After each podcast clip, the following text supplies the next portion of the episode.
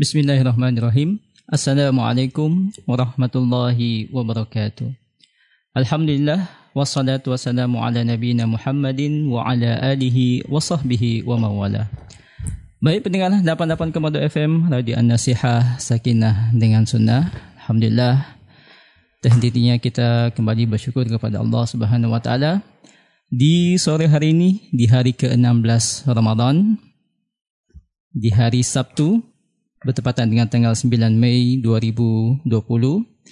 Kembali kami hadir menemani anda di sore hari ini dalam acara konsultasi agama spesial Ramadan Rumahku Bersinar di bulan Ramadan.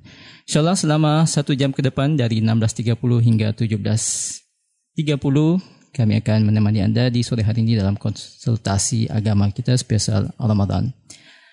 Dan tak lupa kami menyapa anda pendengar 675 AM Radio Syiar Tauhid di Jabodetabek dan anda juga pendengar di Solo yang mendengarkan lewat 107,5 FM Radio Al-Madinah. Dan anda yang tetap tune in di live streaming kami di channel Zulkarnain Muhammad Sunusi dan Radio Anasiha Terima kasih untuk anda yang masih tetap setia mendengarkan 88,2 FM. Baik di konsultasi agama kita setiap yang kami siarkan setiap hari selama bulan Ramadan ini diasuh dan dibimbing oleh guru kita Al-Ustaz Zulkarnain bin Muhammad Sunusi. Alhamdulillah Al-Ustaz sudah bersama kita. Assalamualaikum Ustaz. Waalaikumsalam warahmatullahi wabarakatuh. Baik, Alhamdulillah. Baik pendengar, konsultasi agama kita ini adalah siaran interaktif. Silahkan Anda yang memiliki pertanyaan dan ingin berkonsultasi langsung dengan Al-Ustaz. Nanti kami mengajak Anda bergabung di konsultasi ini. Anda bisa menghubungi kami di 0811 4458 882. 0811 4458 882. Atau Anda bisa mengirimkan pertanyaan Anda via SMS WhatsApp ataupun Telegram di 081 141 3636. 081 141 3636. Baik untuk memanfaatkan waktu yang ada, waktu di studio sudah menunjukkan pukul 16 lewat 41 menit waktu Indonesia Tengah. Segera kita dengarkan kuliah dari Al-Ustaz Zulkarnain Hafizahullah Ta'ala di konsultasi agama spesial Ramadan Rumahku Bersinar di bulan Ramadan. Tafadhal Ustaz. بسم الله الرحمن الرحيم الحمد لله رب العالمين والصلاة والسلام على المبعوث رحمة للعالمين نبينا محمد وعلى آله وصحبه ومن تبعهم بإحسان إلى يوم الدين أما بعد kaum muslimin dan muslimat para pendengar dan siapa yang melihat acara ini dimanapun anda berada Assalamualaikum warahmatullahi wabarakatuh di hari yang ke-16 ini telah berlalu bersama kita seperdua dari bulan Ramadan. Setengah dari kebaikan di bulan ini sudah tertutup di dalam lembaran-lembaran amalan kita dan dimaklumi bahwa umur yang telah berlalu tidak mungkin akan kembali lagi. Maka hendaknya kita merenungi bagaimana menata hari-hari yang akan datang dan berusaha untuk memperbaiki dari apa yang telah lalu dan menyempurnakannya. Maka di sini sebuah ayat dari Al-Quranul Karim yang mengandung pembahasan-pembahasan pokok yang disuruhkan oleh para nabi dan para rasul. Dan di dalamnya terdapat berbagai keindahan, jenjang-jenjang penghambaan, dan mana-mana yang agung. Dan sangat bermakna sekali bagi seorang muslim dan muslimah. Ayatnya mudah untuk dihafal dan sering berlalu bersama kita yaitu ayat yang ke-19 di surah Al-Isra. Allah Subhanahu wa taala berfirman, "Wa man arada al-akhirata wa sa'alaha sa'yaha wa huwa mu'min, fa ulaika kana sa'yuhum mashkura." Dan barang siapa yang menghendaki kehidupan akhirat dan dia telah menempuh jalannya dalam keadaan dia seorang mukmin maka mereka inilah orang-orang yang upayanya itu akan disyukuri. Mereka ini adalah orang-orang yang upayanya akan disyukuri. Faulaika kana sa'yuhum mashkura. Apa yang dia lakukan, apa yang dia usahakan, apa yang dia kerjakan, maka dia akan diterima oleh Allah, dibalas dengan kebaikan. Karena dari Asmaul Husna nama Asyakur. Allah subhanahu wa ta'ala menerima amalan hamba. Membalas perbuatan baik dengan yang baik. Melipat gandakan kebaikan-kebaikan.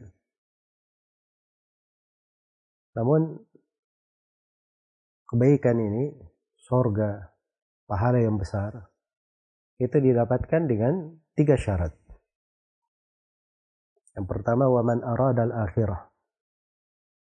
Siapa yang menghendaki kehidupan akhirat. Tanpa dia punya arahan dalam hidupnya. Ada yang ingin selalu dia capai. Dia punya semangat, ambisi, Bukan orang yang hidup begitu saja. Oh kita lalui saja hari-hari kehidupan ini. Bersama dengan waktu yang bergulir.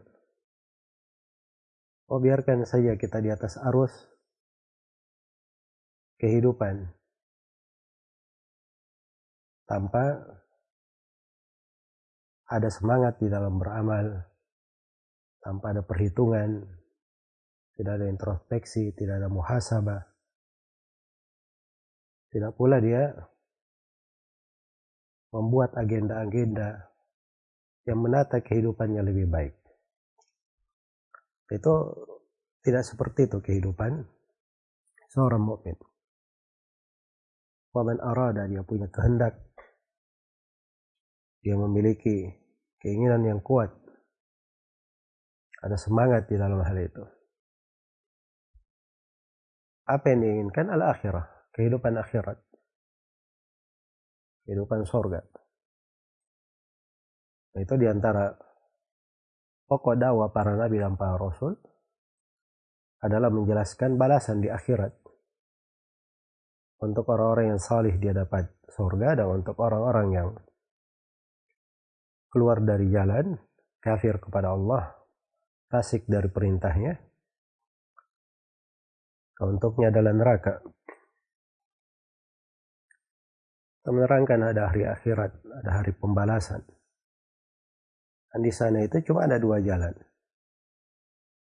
Fariqun fil jannati wa fariqun fis sa'ir. Satu golongan di dalam sorga dan satu golongan di dalam neraka yang menyala-nyala. Faminhum syaqiyun wa minhum sa'id. Antara mereka ada yang merugi dan di antara mereka ada yang beruntung. Dan di akhirat Allah menerangkan apa yang dia lakukan. Wa annahu huwa adhaka wa abka. Sesungguhnya dialah yang membuat tertawa. Dan dialah yang membuat menangis. Karena itu, penduduk sorga terlihat di wajah mereka keceria, keceriaan, kesegaran, senyuman, kenikmatan. Dan mereka selalu memuji Allah subhanahu wa ta'ala. وقالوا الحمد لله الذي أذهب أن الحزن Inna rabbana laghafurun syakur. Mereka berkata, segala puji hanya untuk Allah yang menghilangkan kesedihan dari kami. Sungguhnya Rob kami, dialah yang maha mengampuni lagi mensyukuri perbuatan hamba. Sebaliknya, ada orang-orang yang meraung-raung, berteriak dengan kepiluan, penuh dengan kesedihan dan kepedihan. Itu diterangkan dalam Al-Quran. وَالَّذِينَ كَفَرُوا لَهُمْ نَارُ جَهَنَّمْ لَا يُخَفَّفُ عَنْهُمْ مِنْ adabiha. Orang-orang والذين كفروا لهم نار جهنم لا يقضى عليهم فيموت ولا يخفف عنهم من عذابها كذلك نجزي كل كفور وهم يصطرخون فيها. ربنا أخرجنا نعمل صالحا غير الذي كنا نعمل. orang-orang kafir untuk mereka neraka jahanam tidak pernah putus siksaan itu sehingga mereka mati. Mereka tidak bisa mati di dalam. Ayat yang lain dikatakan fa'inna lahu jahannam la yamutu fiha wa la yahya. Untuknya neraka jahanam dia tidak bisa mati di dalamnya tidak boleh dia hidup. Kalau dibilang orang hidup enggak karena penuh dengan kepedihan siksaan. Kalau dibilang mati juga tidak mereka merasakan siksaan-siksaan tersebut. Dan siksaannya tidak bisa diringankan. Demikian Allah balas terhadap setiap orang yang kafir. Dan mereka meraung-raung di dalamnya. Berteriak. Minta, ya Allah keluarkanlah kami dari neraka. Kalau kami dikeluarkan, kami akan beramal salih. Pada apa yang kami tinggalkan. Baru dia ingin bergerak, baru dia ingin beramal, di hari pembalasan, di hari hisab, tidak ada gunanya lagi kesadaran di sana. Dan tidak ada lagi gunanya penyesalan. Karena itulah di kehidupan dunia ini, di sinilah waktunya. Kita untuk merapikan apa yang telah lalu, bertobat dari apa yang sudah terlanjur terjadi. Dan kita memohon kepada Allah Subhanahu wa taala untuk selalu diberi kemudahan melakukan hal-hal yang bisa membangun negeri akhirat kita. Waman arada al-akhirah wa sa'alaha sa'yaha. Ini syarat yang kedua. Dan dia menempuh jalannya. Menempuh jalurnya. Ya kalau mau ke akhirat itu ada jalannya. Ibarat kita di dunia mau pergi ke kota mana saja, itu ada jalan yang mengantar ke sana. Maka harus melewati jalannya. Tidak dia bergerak saja, berlari saja. Tidak tahu ke mana arahnya. Oh yang penting kita bergerak. Yang penting kita uh, melangkah. Yang penting ada aktivitas. Itu bukan bagian dari jalan yang diterangkan di dalam agama. Orang yang menuju ke akhirat diterangkan wa sa'alaha sa'yaha. Dan dia bersegera di atas jalannya. Dan kata sa'i itu gerakan dengan kuat, dengan cepat. Kadang dibahasakan dengan berlari. Iya. Nah, itu memang kehidupan akhirat. Karena umur ini ada batasannya kita punya dosa-dosa, kesalahan-kesalahan berada di belakang kita. Kita perlu berlari meninggalkannya. Dan kita perlu bersegera menuju kepada Allah Subhanahu wa taala. Nah, itu bahasa-bahasa Al-Qur'an memang seperti itu. Fafirru ilallah. Inni lakum minhu nadhirum mubin. Berlarilah kalian semua kepada Allah sesungguhnya. Saya adalah pemberi, pemberi peringatan yang jelas dari Allah. Jadi perintah untuk hal tersebut. Dan jalan mengantar ke akhirat itu, itu bukan jalan dibuat oleh seseorang. Dipikirkan sendiri. atau dia mencari jalannya sendiri. Jalan ke negeri akhirat itu sudah diterangkan oleh Allah. Allah turunkan kitab-kitab menjelaskannya. Allah utus para nabi dan para rasul. Karena itu jalan yang mengantar ke akhirat itu hanya melalui pedoman kitab Allah pada kita umat Islam pada Al-Quran dan melalui jalan Rasul Allah untuk kita umat Islam melalui Nabi kita Nabi Muhammad Sallallahu Alaihi Wasallam. Karena itu bulan Ramadan ini mendidik kita untuk selalu berpegang di atas jalan Jangan keluar dari jalan. Ada ketaatan-ketaatan kita dididik harian untuk komitmen di atasnya. Ada larangan-larangan pada seluruh waktu kita tidak boleh mendekatinya, khususnya di bulan Ramadan. Ya, ini pendidikan untuk jiwa supaya dia lurus di atas jalan. Teguh mengikuti apa yang diajarkan di dalam agama. Kemudian syarat yang ketiga, wahwa mu'min. Dan dia adalah seorang yang beriman. Iya. Jadi amalan itu tidak cukup. Dia beraktivitas, bekerja. Kalau sekedar amalan saja, orang-orang kafir juga berinfak. Ada yang membantu orang yang lemah. Ada yang membantu orang-orang yang kesulitan.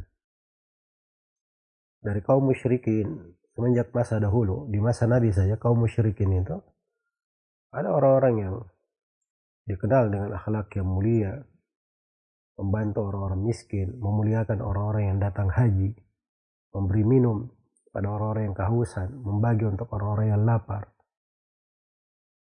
tapi amalan-amalan itu tidak akan bermanfaat tanpa keimanan nah itu dibahasakan dalam Al-Quran qadimna ila ma amilu min amalin faja'alnahu haba'an mansura.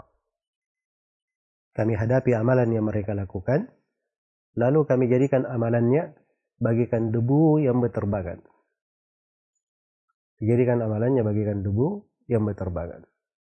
Assalamualaikum warahmatullahi Harus ada keimanan. Keimanan kepada Allah. Memurnikan ibadah kepadanya.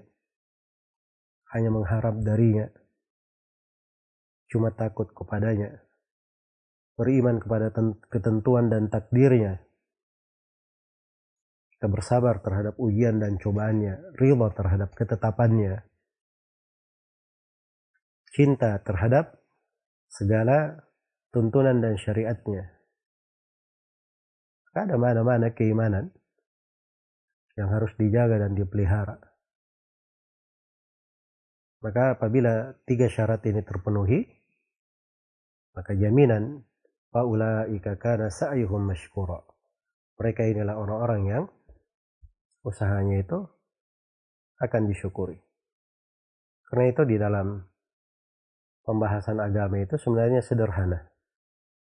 Kalau kita tahu kaidahnya bahwa para nabi dan para rasul itu itu hanya mengajak manusia kepada tiga hal. Hal yang pertama, memperkenalkan siapa Allah yang diibadahi, siapa Allah yang disembah. Dan itu ada di dalam ayat wahwa mukmin. Kemudian hal yang kedua dari seruan para nabi dan para rasul menerangkan jalan yang mengantar kepada Allah. Dan itu ada di dalam ayat faulaika kana sa'yuhum mashkura. Nah, hal yang ketiga para nabi dan para rasul menerangkan balasan di akhirat. Surga atau neraka. Bagi orang yang merespon terhadap seruan para nabi dan para rasul itu. Kalau responnya mengikuti, bagus, ada sorga, kebaikan.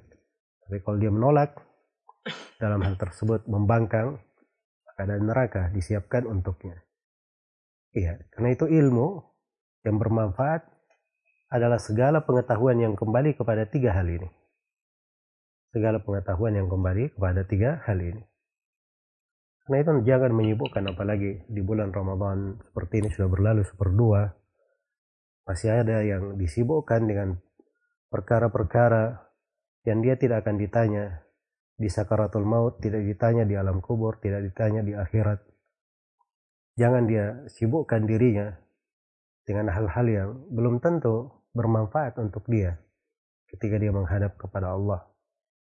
Tapi hendaknya kita melipat gandakan amalan kita dan melipat gandakan usaha dan upaya kita menuju kepada akhir Ramadan. Saat-saat perpisahan itu harus diiringi dengan tambahan amalan, kekuatan amalia.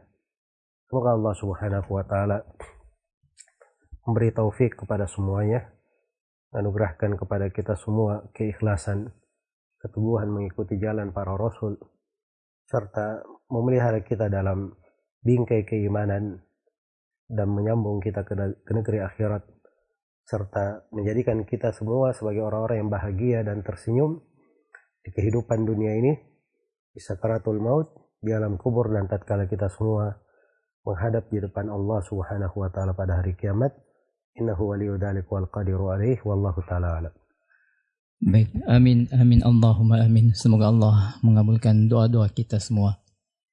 Baik pendengar yang insya Allah dirahmati oleh Allah Subhanahu Wa Taala. Demikian tadi kita telah dengarkan tausiah ringkas dari guru kita Al Ustaz Zulkarnain Hafizullah Taala di konsultasi edisi hari ini di hari Sabtu 16 Ramadan 1441 Hijriah. Baik saja kami mengajak Anda yang ingin berkonsultasi langsung dengan Al Ustaz anda bisa menghubungi kami di nomor telepon 0811 4458 882 0811445882 atau kami tunggu pertanyaan anda via SMS, WhatsApp ataupun Telegram di 081 141 3636 081 141 3636 Baik Ustaz, sudah ada penelpon yang masuk, bisa kita angkat? Baik, Ustaz. Halo, Assalamualaikum. Waalaikumsalam warahmatullahi wabarakatuh. Dengan Abu Hatim di Makassar. Baik, dengan Abu Hatim di iya. Makassar. Silahkan ya. pertanyaan yang singkat ya. dan jelas.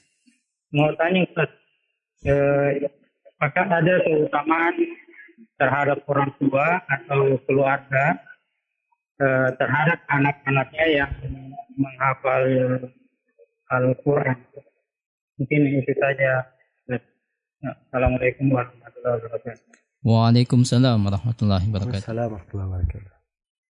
Alhamdulillahirrabbilalamin. Wassalatu wassalamu ala al-mabawth rahmatan lil alamin. Nabiina Muhammad wa ala alihi wa sahbihi wa man tabi'ahum bi ihsanin ila yaumiddin amma ba'd.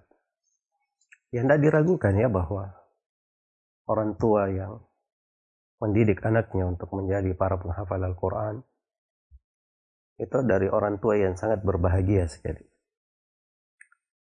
Nah itu dari kalau dilihat dibaca dari sudut keutamaan banyak sekali sudut keutamaannya. Di antaranya misalnya di dalam hadits Abu Hurairah yang diriwayatkan oleh Imam Muslim, Rasulullah sallallahu alaihi wasallam bersabda, "Idza mata al-insanu inqata min amalihi illa min thalath."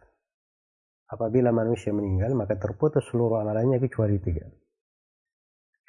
Salah satunya waladin salih yad'ulah, anak salih yang mendoakan untuknya. Jadi salah satu bentuk kesalihan dengan menghafal Al-Quran, nah, amalan kesalihannya sepanjang anak-anaknya adalah orang yang salih, orang tuanya walaupun dia sudah meninggal, pahalanya akan tetap mengalir untuknya.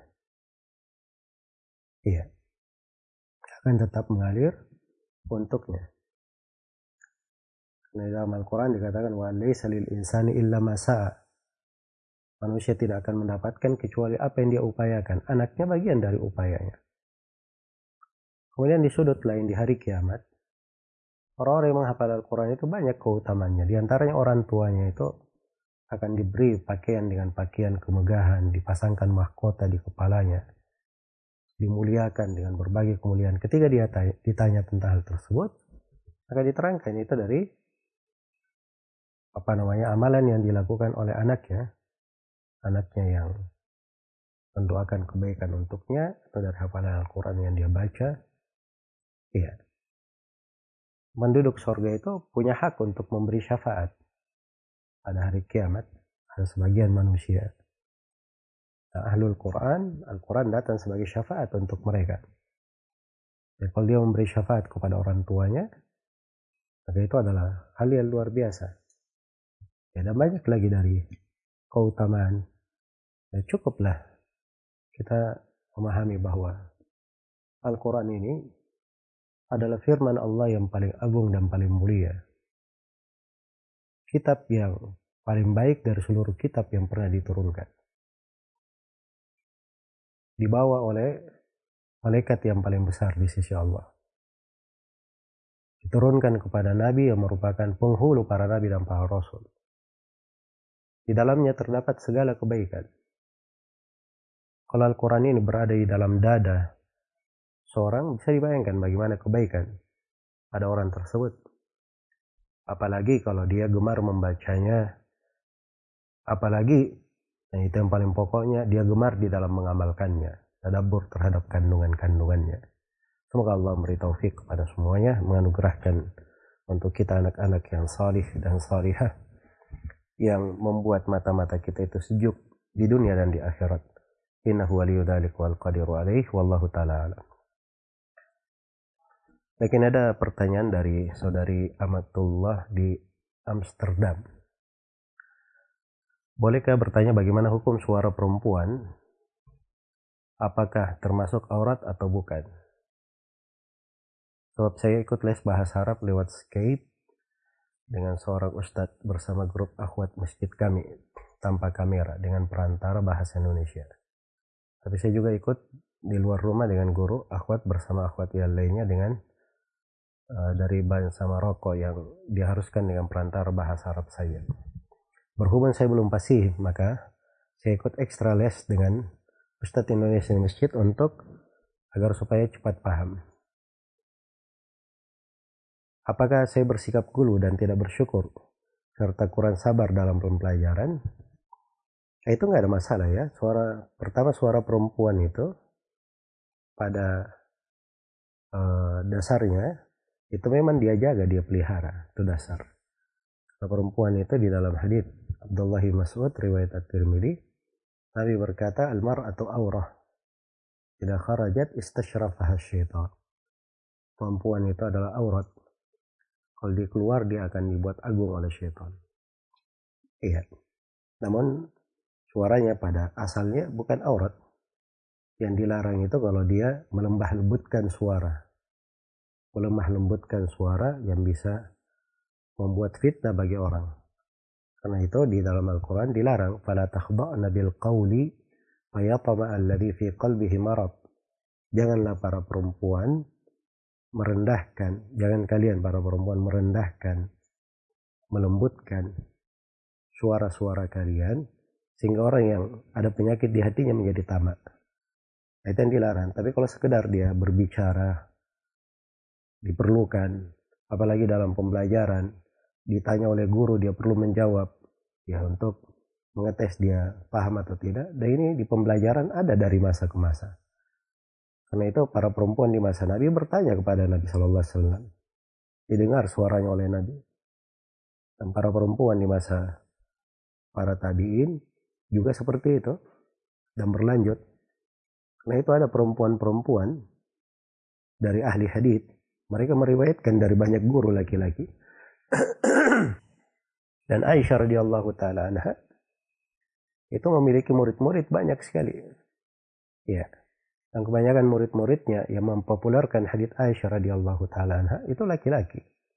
Sebagaimana istri-istri Nabi sallallahu alaihi wasallam yang lainnya juga yang dinukil hadits-hadits dan riwayatnya itu dinukil oleh para tabi'in laki-laki.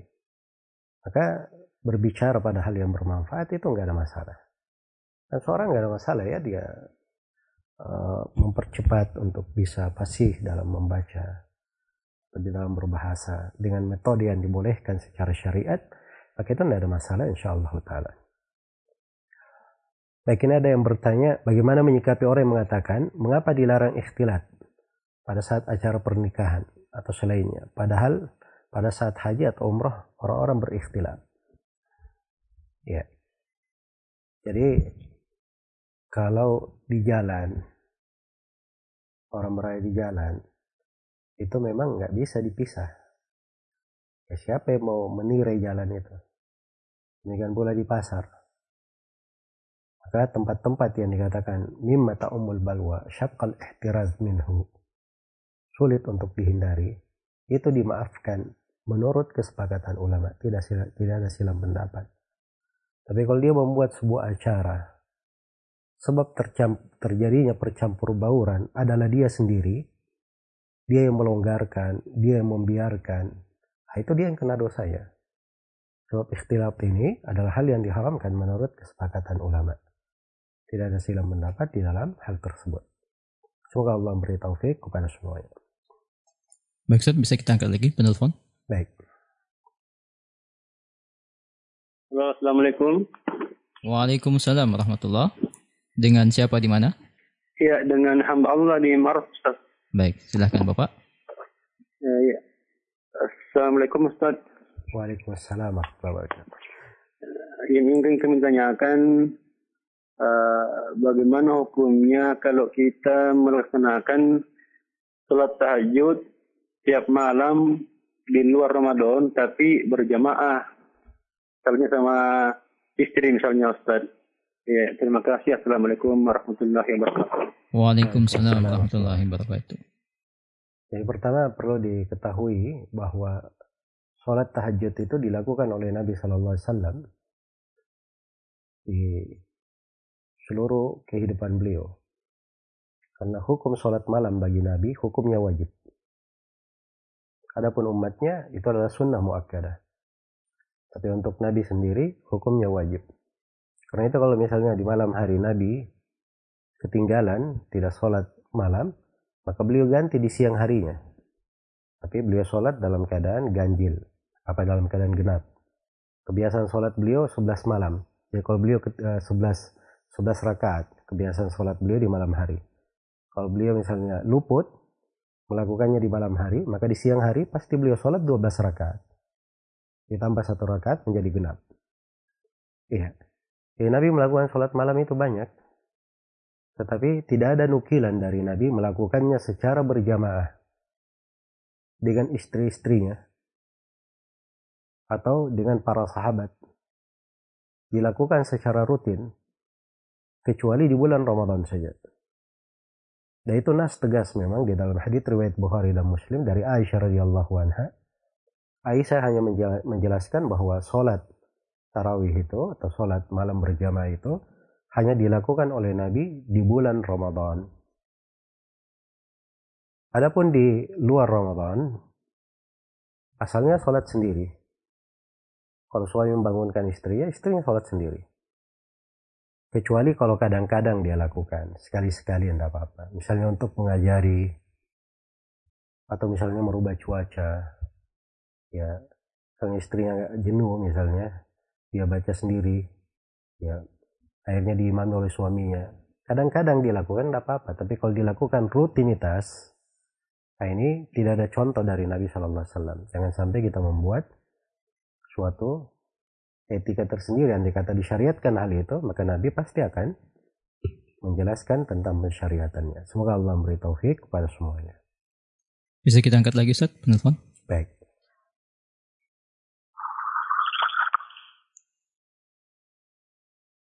Assalamualaikum. Halo, Assalamualaikum. Waalaikumsalam warahmatullahi Dengan siapa di mana?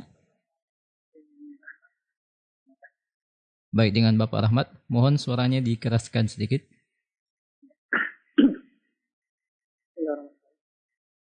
Assalamualaikum. Ya silakan Pak Rahmat. Uh, apakah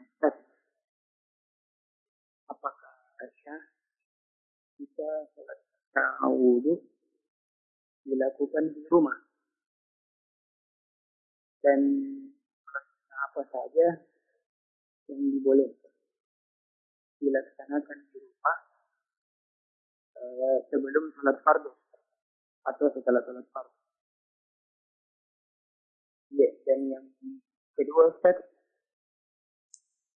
uh, apakah setiap perpindahan gerakan dalam sholat uh, khususnya itu seperti sholat yang tidak dikeraskan suaranya apakah di situ harus takbirnya itu keraskan suaranya? Seperti itu. Terima kasih. Jazakumullah khair. Waalaikumsalam warahmatullahi Saya kurang jelas tadi pertanyaannya.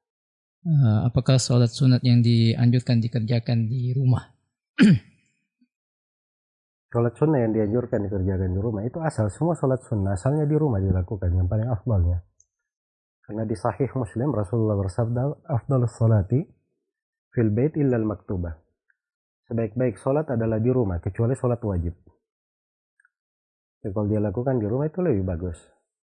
Sholat sunnah yang terkait dengan rumah itu ya atau sholat sunnah itu banyak ya ada banyak ada puluhan bentuk sisi ada sebagian ulama menyebutkannya ratusan. Ya, tapi kalau dia jaga rawatibnya 12 rakaat sehari dan semalam, 4 rakaat sebelum duhur, 2 rakaat setelah duhur, 2 rakaat setelah maghrib, 2 rakaat setelah isya, 2 rakaat sebelum subuh, itu 12 rakaat. Kalau dia pelihara itu, itu namanya menjaga sholat rawatib. Kemudian ada sholat 2 rakaat antara dan dan komat. boleh dilakukan di mana saja. Dan sebelum sholat asar, ada sholat empat rakaat sebelum sholat asar dalam hadits Ibnu Umar riwayat Abu Daud. Iya.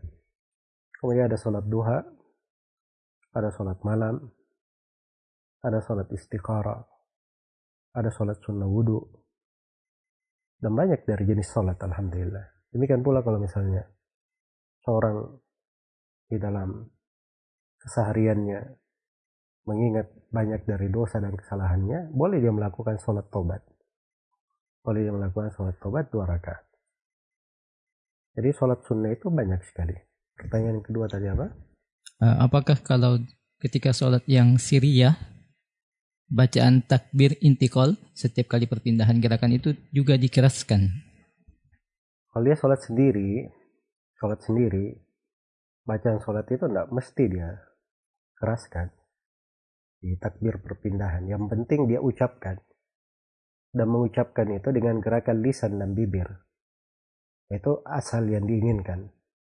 Dengan itu dia dikatakan membaca. Adapun memperdengarkan, memperdengarkan itu kadar tambahan. Boleh tidak dia lakukan kalau memperdengarkan. Tapi kalau membaca, itu wajib membaca. Yang keliru itu banyak orang dia sholat berpindah dari sebuah gerakan ke gerakan yang lain, bibirnya tidak terbuka sama sekali. Nah, itu bukan orang yang membaca. Ya, dia harus menggerakkan lisannya, bibirnya bergerak dalam mengucapkan takbir maupun bacaan sholat yang lainnya. Semoga Allah memberi taufik kepada semuanya. Baik, di sini ada pertanyaan apakah mengikuti ceramah yang mempelajari tentang Al-Quran termasuk dari tadabur Al-Quran seperti konsultasi ini. Ya itu bagian dari tadabur ya. Jadi kalau ada pembahasan mengkaji sebuah ayat dari Al-Quran, dia ikut di dalamnya itu bagian dari tadabur dalam Al-Quran. Pada itu adalah pokok diturunkannya Al-Quran. Kitabun anzalnahu ilaika mubarak liyadabbaru ayati. Dia adalah kitab yang diturunkan kepada kalian berberkah supaya kalian tadabbur terhadap ayat-ayatnya. Semoga Allah memberi taufik kepada semuanya.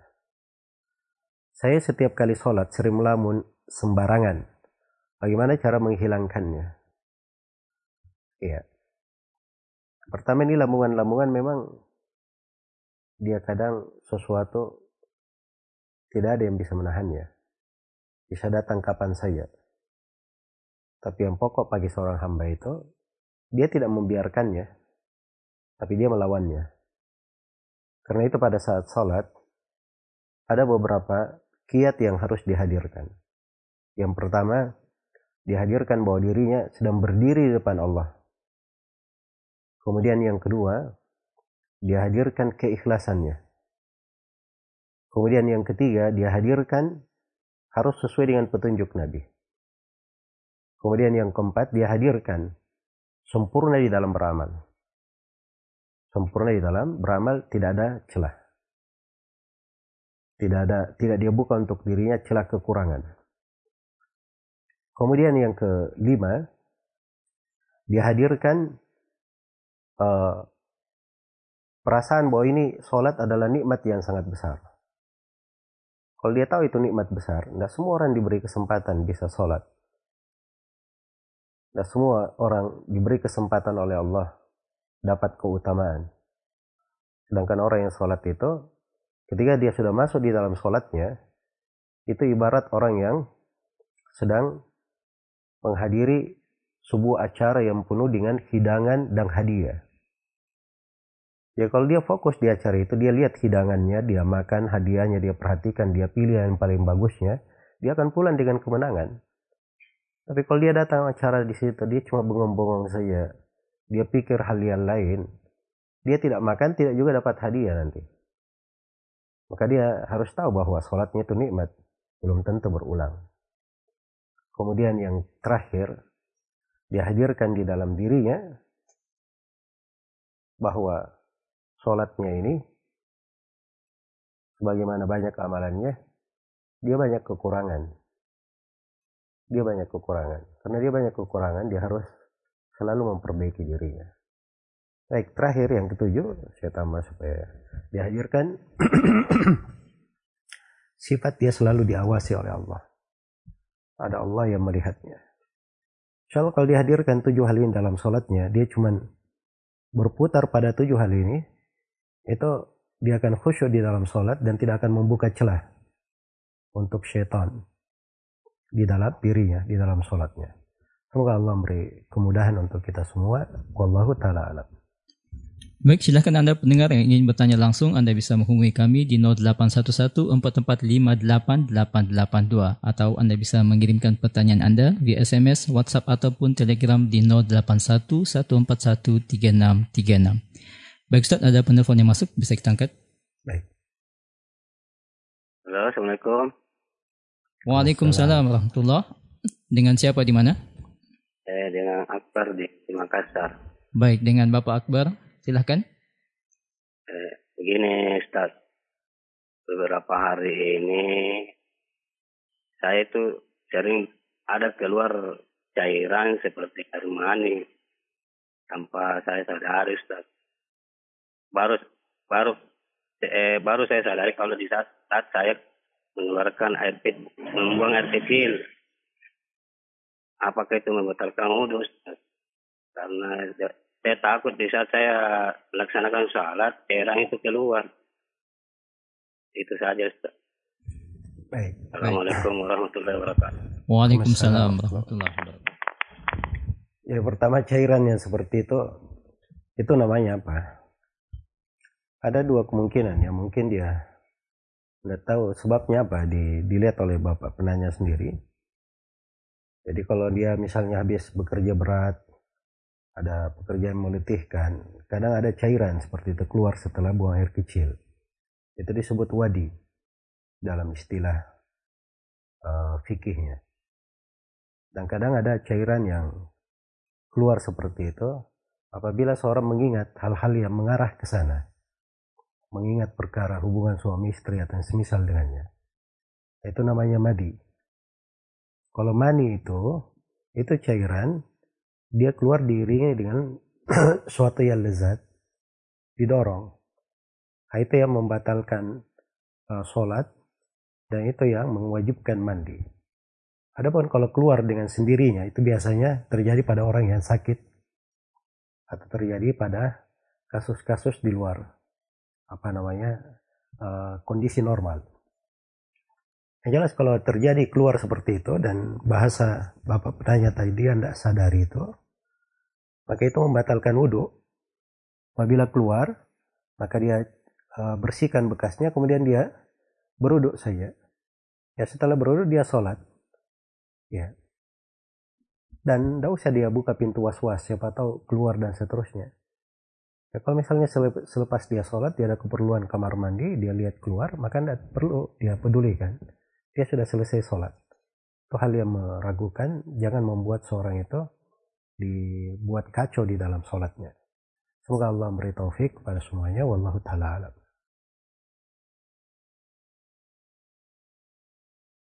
Baik ini ada pertanyaan dari Ummu Fulan di Sudian. Terkait dengan suaminya menjadi imam tapi tajwid beliau kacau. dan sering keliru makhrajnya hingga merubah maknanya. Sebagai makmum saya tidak khusyuk. Karena secara spontan pasti saya menandai dan menghitung-hitung bacaan yang salah dalam hati. Meskipun irama beliau merdu. Apa yang harus saya lakukan dalam kondisi ini supaya bisa khusyuk? Saya sering mengajak untuk belajar tajwid tapi belum mulai dan belum mulai sudah pusing dahulu. Ya tajwid itu kalau tajwid dalam artian dia uh, ikhfanya, idghamnya itu adalah kadar yang menyempurnakan. Yang paling penting itu makhraj hurufnya. Panjang pendeknya tidak merubah makna. Jadi itu yang dia dia luruskan. Jadi kalau sudah dilihat ada makhraj yang tidak benar, nah makhrajnya ini diperbaiki. Iya. So, keberadaan makhrajnya tidak benar itu merubah makna. Apalagi kalau itu terjadi pada al-fatihah sholatnya tidak syah nanti. Sholatnya tidak syah. Tapi kadang seseorang itu terlalu berlebihan ya di dalam memandang. Iya. Ada sebagian imam kadang membaca walau bolin botnya benar cuman kadang dia terlalu tebal mempengaruhi lamnya walau bolin misalnya. Lanya juga terpengaruh wala harusnya pajak wala dia baca walau akhirnya jadi tebal. Itu kesalahan tidak mempengaruhi uh, hukum al-fatihah yang dia baca. Tapi kalau dot dia baca dal walad dalin nah itu beda mananya nah itu tidak syah di dalam membaca al-fatihah khusus di al-fatihah. Maka pada yang tidak dia belajar memperbaiki al-fatihahnya. Surah yang lainnya kalau ada kekeliruan sedikit-sedikit maka tetap syah di dalam sholatnya. Iya. Ini memang kondisi harus ada keseriusan. Ya saling menasihati yang baik. Diberi pemahaman. Ya agar supaya uh, terjadi kebaikan jangan disimpan di dalam hati. Nah itu tidak merubah sesuatu. Semoga Allah subhanahu wa ta'ala memberi taufik kepada semuanya. Wallahu ta'ala jika saya ada sedikit dana mana yang lebih utama disalurkan? Bersedekah melalui yayasan pengumpul infak atau membantu suami untuk kebutuhan keluarga hari-hari dan biaya sekolah anak-anak. Saya bingung karena ketika kita dianjurkan untuk bersedekah meski dalam keadaan sempit, sementara keluarga saya juga butuh biaya hari-hari dan kurangnya pemasukan selama pandemi. Mana yang didahulukan? Asalnya di dalam sedekah itu dia mulai dari yang paling dekatnya, keluarga terdekat. Tapi memang keimanan orang itu bertingkat-tingkat. Ada orang yang uh, kekurangan memang, tapi bukan dalam kadar bisa membinasakannya atau bisa mencelakakannya hanya kadar membuatnya agak sulit. Tapi dia bisa bersedekah. Dia bisa bersedekah. Tapi kalau dia misalnya membantu suami dalam hal tersebut maka itu sama saja dengan dia memberi kepada pihak lain. Ya sebab itu dua keperluan ya setara di dalam hal tersebut. Ya dan asalnya di pembahasan sedekah itu dari mana yang paling utama itu tidak ada kaidah tetap. Ya harus dilihat indikasi yang mengitarinya. Semoga Allah memberi taufik kepada semuanya. Wallahu ta'ala alam. Baik Ustaz, bisa kita ambil satu pertanyaan terakhir dari penelpon? Baik, saya. Waalaikum. Waalaikumsalam warahmatullahi Waalaikumsalam warahmatullahi wabarakatuh. Dengan siapa di mana? Abu Asma di Goa. Baik, silakan Abu Asma.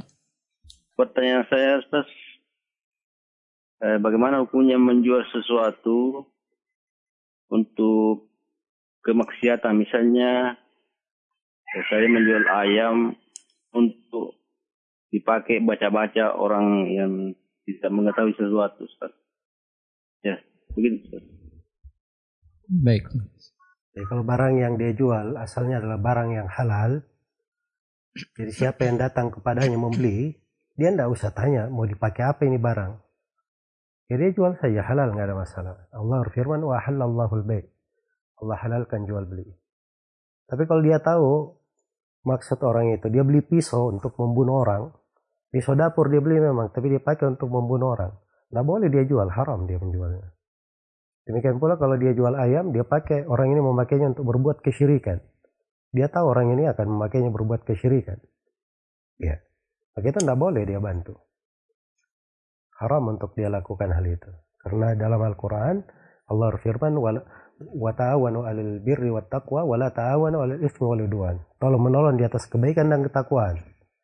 Adapun dalam dosa dan permusuhan jangan kalian tolong menolong di situ. Nah itu tidak diperbolehkan. Semoga Allah memberi taufik kepada semuanya. Baik ada yang bertanya hukum mengebiri kucing dengan alasan supaya kesehatan kucing lebih bagus. Itu nggak ada masalah ya. Hewan yang dari hewan peliharaan yang dekat kalau dikebiri dengan maksud kemaslahatan untuk untuknya, maka itu nggak ada masalah. Itu dibolehkan pada hewan ternak yang bisa diini dagingnya, pada kucing juga nggak ada masalah, insya Allah taala. Nah ini ada pertanyaan dari Abu Zubair di Goa. Kadang saya sholat dan ada kucing yang lewat, apakah saya boleh menahannya? Ya, ini kucing yang lewat, apa perlunya dia tahan?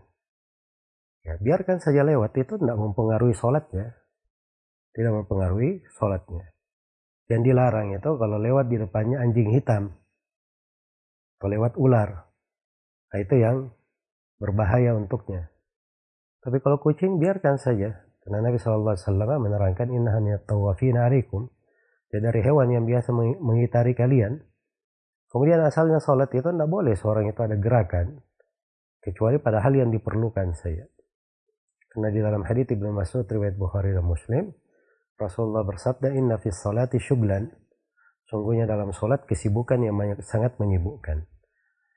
Maka dia sibuk dengan urusan solatnya saja. Semoga Allah memberi taufik kepada semuanya. Wallahu ta'ala Baik, dua pertanyaan terakhir.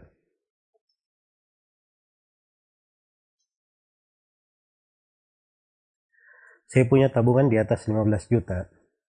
Dan saya sudah pegang selama satu tahun untuk zakat zakat mal nisabnya pakai emas atau perak. Karena kalau emas saya cek nisabnya jadi 70-an juta. Kalau perak perkiranya sekitar 10 juta. Kira-kira pakai nisab emas atau perak. Ini pakai nisab perak ya. Kalau sudah cek, maka dia pakai nisab perak. Karena dalam menghitung zakat itu ada dua ukuran. Dia pakai nisab emas atau dia pakai nisab perak. Dari dua nisab ini, yang mana yang dia pegang? Dia pegang yang paling murah harganya. Dia pegang yang paling murah harganya. Sebab itu lebih bagus untuk dia supaya dapat pahala di dalam mengeluarkan zakat. Dan itu lebih sempurna untuk haknya orang miskin di tengah kita. Semoga Allah memberi taufik kepada semuanya.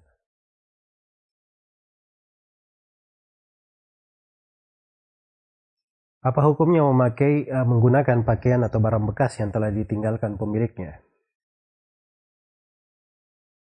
Karena di tempat tinggal saya banyak baju barang yang ditinggalkan oleh pemiliknya, sedangkan aturan di mes kami, pakaian barang tersebut harus dibuang jika menumpuk.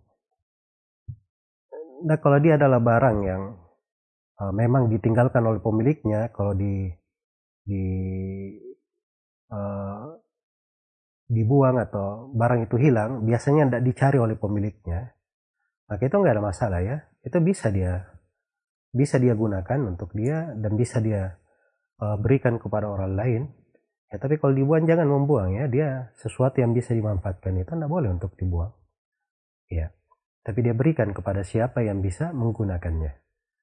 Semoga Allah memberi taufik kepada semuanya. Wallahu taala alam Baik pendengar 88 Komda FM Radio An-Nasihah Sakinah dengan Sunnah Demikian tadi telah kita ikuti rangkaian program interaktif konsultasi agama spesial Ramadan Rumahku Bersinar di bulan Ramadan. Di edisi hari ini hari Sabtu tertanggal 16 Ramadan 1441 Hijriah atau bertepatan dengan tanggal 9 Mei 2020. Terima kasih Anda juga yang sudah mendengarkan siaran kami di Jabodetabek lewat 675 AM Syiar Tauhid dan Anda yang berada di Solo yang mendengarkan lewat 107,5 FM. Radio Al-Madinah. Dan tak lupa Anda yang juga melihat live streaming di Facebook dan YouTube Zulkarnain Muhammad Sunusi dan juga Radio An-Nasiha. Kami mohon maaf atas banyaknya pertanyaan yang belum sempat dijawab. Jangan Anda berkecil hati, silahkan Anda mengirim ulang pertanyaan Anda. Mungkin akan dijawab oleh Allah Ustaz di kesempatan yang lain. Baik, demikianlah konsultasi agama kita di edisi hari ini. Kami memohon maaf atas segala kekurangan. Saya Muhammad Budiawan Syah dan seluruh kru yang bertugas mohon pamit. Subhanakallahumma wa bihamdik asyhadu an la ilaha illa anta astaghfiruka wa atubu ilaik. Wassalamualaikum warahmatullahi wabarakatuh.